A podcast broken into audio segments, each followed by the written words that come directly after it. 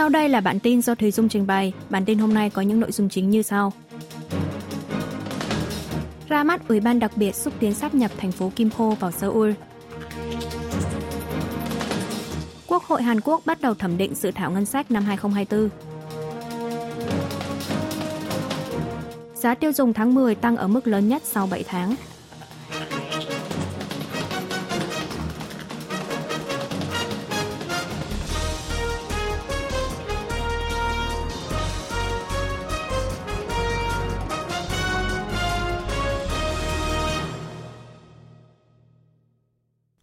Ủy ban đặc biệt xúc tiến sáp nhập thành phố Kimpo vào Seoul.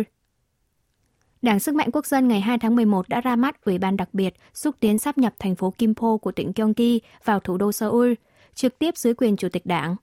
Đảng cầm quyền coi phương án sáp nhập này như một đối sách để giải tỏa vấn nạn giao thông của thành phố Kimpo. Ủy ban đặc biệt do nghị sĩ năm khóa Cho Kyung Thê làm chủ tịch, Ủy ban dự kiến sẽ tiến hành thảo luận sâu rộng về ý tưởng siêu đô thị Seoul, không chỉ sáp nhập Kimpo mà còn cả các đô thị lân cận khác vào thủ đô. Đảng cầm quyền giải thích rằng phương án sáp nhập này vừa giúp thủ đô Seoul tìm được động lực tăng trưởng mới, vừa giúp các đô thị lân cận có thể phát triển về cơ sở hạ tầng. Đảng Sức mạnh Quốc dân dự kiến sẽ tiến hành đề xuất dự luật lên Quốc hội, đơn giản hơn về mặt quy trình so với việc để chính phủ đứng ra lập dự luật. Chủ tịch Đảng cầm quyền Kim Ki-hyun kêu gọi Đảng đối lập Dân chủ đồng hành nêu ra lập trường rõ ràng về phương án sắp nhập Kim Po vào Seoul. Về phần mình, Đảng Dân Chủ đồng hành chỉ trích việc Đảng cầm quyền xúc tiến sắp nhập Kim Po vào Seoul là hòng để lấy lòng cử tri trước thềm tổng tuyển cử vào tháng 4 năm sau. Nếu để giải tỏa vấn nạn giao thông cho thành phố Kim Po, thì theo đảng này nên giải quyết từ việc kéo dài tuyến tàu điện ngầm số 5 Seoul nếu chính phủ đề xuất phương án liên quan về việc kéo dài tuyến tàu điện ngầm số 5, thì đảng đối lập sẽ tích cực phối hợp trong vấn đề miễn nghiên cứu khả thi, phản ánh vào dự thảo ngân sách năm sau. Nhóm nghị sĩ Một tương lai tốt đẹp hơn của Đảng Dân Chủ đồng hành cùng ngày đã mở buổi họp báo, chỉ ra rằng nơi cần thảo luận về siêu đô thị không phải là Seoul, mà là các địa phương khác như Busan, Ulsan, Daegu. Các nghị sĩ này nhấn mạnh phải giải quyết tình trạng bất cân bằng tập trung ở thủ đô Seoul. Quốc hội Hàn Quốc bắt đầu thẩm định dự thảo ngân sách năm 2024. Từ ngày 1 tháng 11, Quốc hội Hàn Quốc chính thức bắt đầu thẩm định dự thảo ngân sách năm 2024, quy mô 656.900 tỷ won, 489,56 tỷ đô la Mỹ.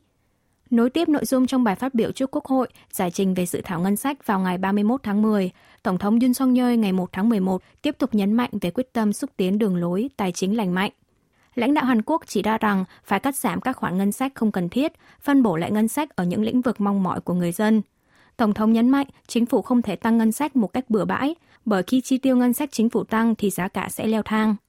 Đảng đối lập Dân chủ đồng hành thì đánh giá dự thảo ngân sách năm sau của chính phủ chỉ bám vào tiếng lành mạnh tài chính mà không đề ra được đối sách hiệu quả. Đặc biệt, đảng này chỉ trích Tổng thống luôn lẹo, một mặt cam kết sẽ nâng lương tháng cho binh sĩ, nhưng trong dự thảo ngân sách năm sau lại cắt giảm ngân sách phúc lợi trong quân ngũ. Chủ tịch đảng đối lập Lee Jae-myung nhấn mạnh phải cắt giảm chi phí hoạt động đặc biệt của văn phòng tổng thống, viện kiểm sát, chứ không phải đánh vào phúc lợi dành cho những binh sĩ trẻ. Ngược lại, Đảng cầm quyền sức mạnh quốc dân thì ủng hộ tích cực dự thảo ngân sách của chính phủ, chỉ trích lập trường tăng gánh nặng nợ quốc gia của đảng đối lập là vô trách nhiệm, không biết đến ngày mai.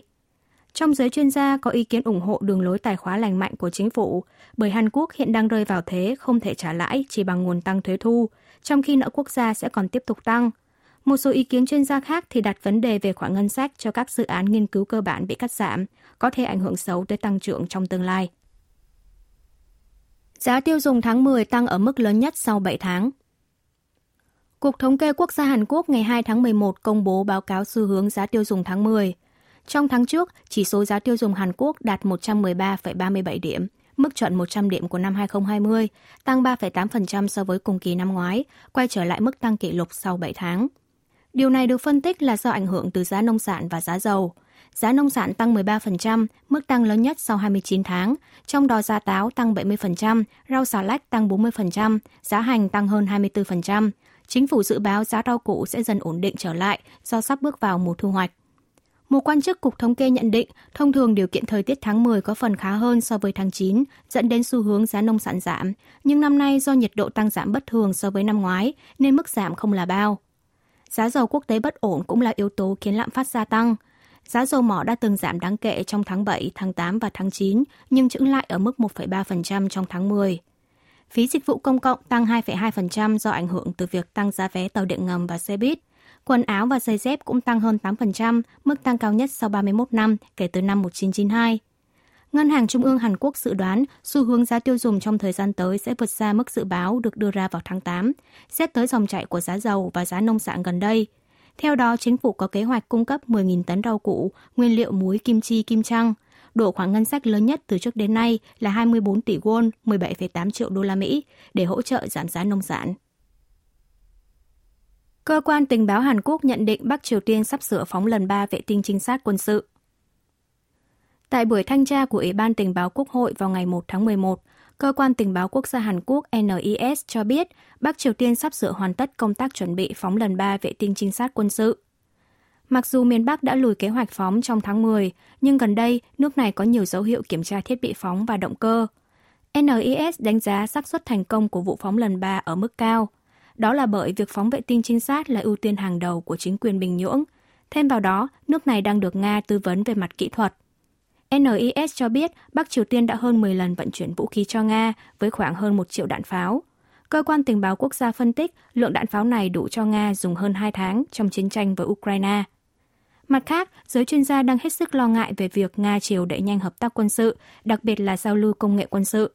Nhà nghiên cứu Yi Chun-kun thuộc Viện Nghiên cứu Chính sách Khoa học Công nghệ Hàn Quốc phỏng đoán, có thể chuyên gia của Nga cũng tham gia kiểm tra động cơ tên lửa đẩy với miền Bắc, tìm ra vấn đề để giúp nước này tự khắc phục, hoặc Moscow có thể can thiệp tích cực hơn như cung cấp động cơ tầng 2, tầng 3 của tên lửa đẩy hoặc phụ tùng khác cho Bình Nhưỡng. Liên quan tới vụ Trung Quốc cưỡng chế hồi hương một lượng lớn người tị nạn Bắc Triều Tiên, NIS báo cáo rằng cơ quan này không nắm bắt sớm được vụ việc do không tiếp nhận được thông tin tình báo cụ thể.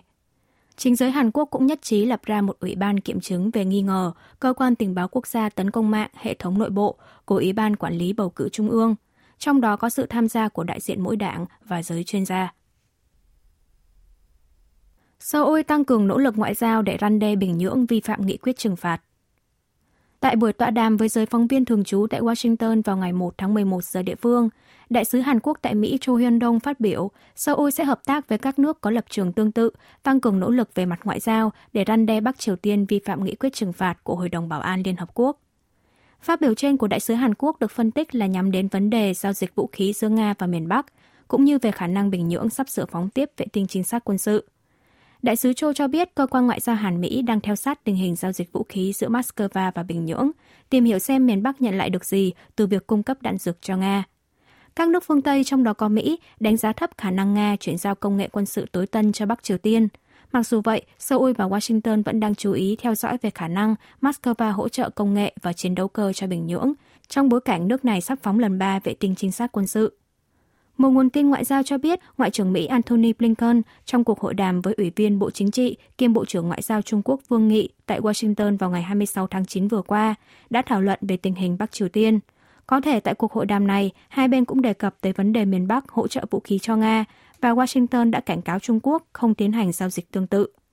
Bộ trưởng Blinken sẽ thăm Tokyo từ ngày 7 đến ngày 8 tháng 11 để dự hội nghị ngoại trưởng nhóm 7 nước công nghiệp phát triển G7 và thăm Seoul từ ngày 8 đến ngày 9 tháng 11, dự kiến lần lượt hội đàm với Bộ trưởng Ngoại giao của hai nước Đông Á. Trung Quốc xác nhận Bắc Triều Tiên đóng cửa Tổng lãnh sự quán ở Hồng Kông Người phát ngôn Bộ Ngoại giao Trung Quốc Uông Văn Bân trong buổi họp báo thường kỳ ngày 1 tháng 11 đã chính thức xác nhận về việc Bắc Triều Tiên đóng cửa Tổng lãnh sự quán ở Hồng Kông. Ông này cho biết Bắc Kinh tôn trọng quyết định của miền Bắc, tất cả các nước đều có quyền thành lập hay đóng cửa cơ quan lãnh sự tại nước khác tùy theo hoàn cảnh và nhu cầu. Về điều này, một quan chức Bộ Thống nhất Hàn Quốc ngày 31 tháng 10 từng phỏng đoán miền Bắc rút hàng loạt cơ quan ngoại giao đóng tại nước ngoài về nước là do cộng đồng quốc tế đang ngày càng siết chặt cấm vận, khiến nước này gặp khó khăn trong việc huy động ngoại tệ. Bình Nhưỡng đang phải chật vật để duy trì quan hệ ngoại giao tối thiểu với các nước có mối quan hệ hữu hảo truyền thống.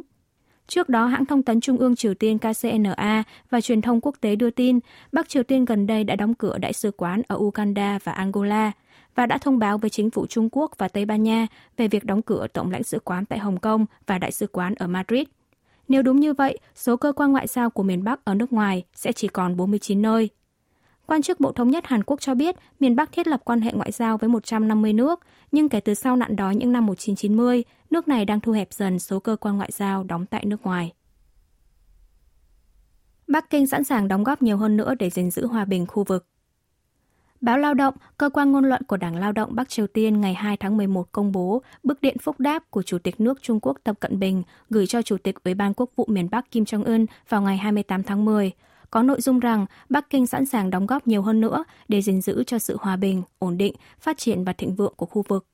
Bài báo viết rằng trong bức điện, ông Tập Cận Bình đánh giá mối quan hệ hữu nghị truyền thống của hai nước đang ngày càng trở nên bền chặt hơn nữa theo thời gian. Lãnh đạo Trung Quốc chân thành hy vọng người dân đất nước anh em Bắc Triều Tiên sẽ đạt được thành tựu mới mẻ và lớn lao trong sự nghiệp vĩ đại xây dựng xã hội chủ nghĩa dưới sự lãnh đạo của Đảng Lao động do đồng chí Tổng bí thư Kim Jong-un đứng đầu. Ngoài ra, Chủ tịch Tập Cận Bình nhấn mạnh, trong bối cảnh tình hình quốc tế và khu vực có những thay đổi nghiêm trọng và phức tạp, Bắc Kinh sẵn sàng thúc đẩy cho mối quan hệ Bình Nhưỡng tiến lên và phát triển theo thời đại. Trước đó, ông Kim Jong-un ngày 1 tháng 10 đã gửi điện chúc mừng kỷ niệm 74 năm quốc khánh Trung Quốc cho Chủ tịch Tập Cận Bình, cam kết sẽ tích cực nỗ lực để củng cố và phát triển mối quan hệ hữu nghị Trung Triều trong giai đoạn lịch sử mới, nhằm bảo vệ hòa bình, ổn định trong khu vực và thế giới. Cựu giám đốc cơ quan cảnh sát biển được tòa án tối cao tuyên vô tội trong thảm họa chìm tàu Seaway. Trong thảm họa chìm tàu Seaway xảy ra vào ngày 16 tháng 4 năm 2014, đã có 304 người thiệt mạng và mất tích. Sau vụ tai nạn, chính quan chức cơ quan cảnh sát biển, trong đó có cựu giám đốc Kim Sok Kyun, đã phải ra hầu tòa vào năm 2020. 9 năm sau thảm họa tang thương này, Tòa án tối cao Hàn Quốc ngày 2 tháng 11 đã tuyên án những cựu quan chức này vô tội.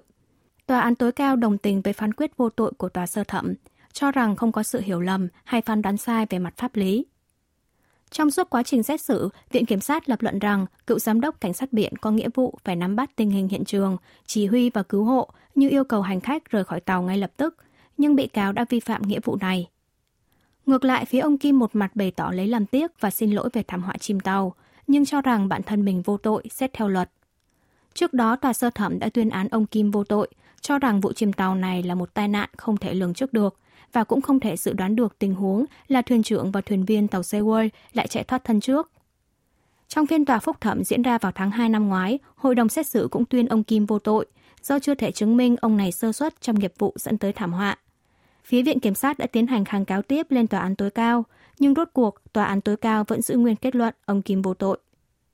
Mặt khác, cựu giám đốc Sở Cảnh sát Viện thành phố Mộc Po Kim Moon Hong người bị cáo buộc soạn thảo công văn giả rằng đã hạ lệnh cho các hành khách ra khỏi tàu, bị tuyên án 1 năm 6 tháng tù, cho hưởng án treo 3 năm.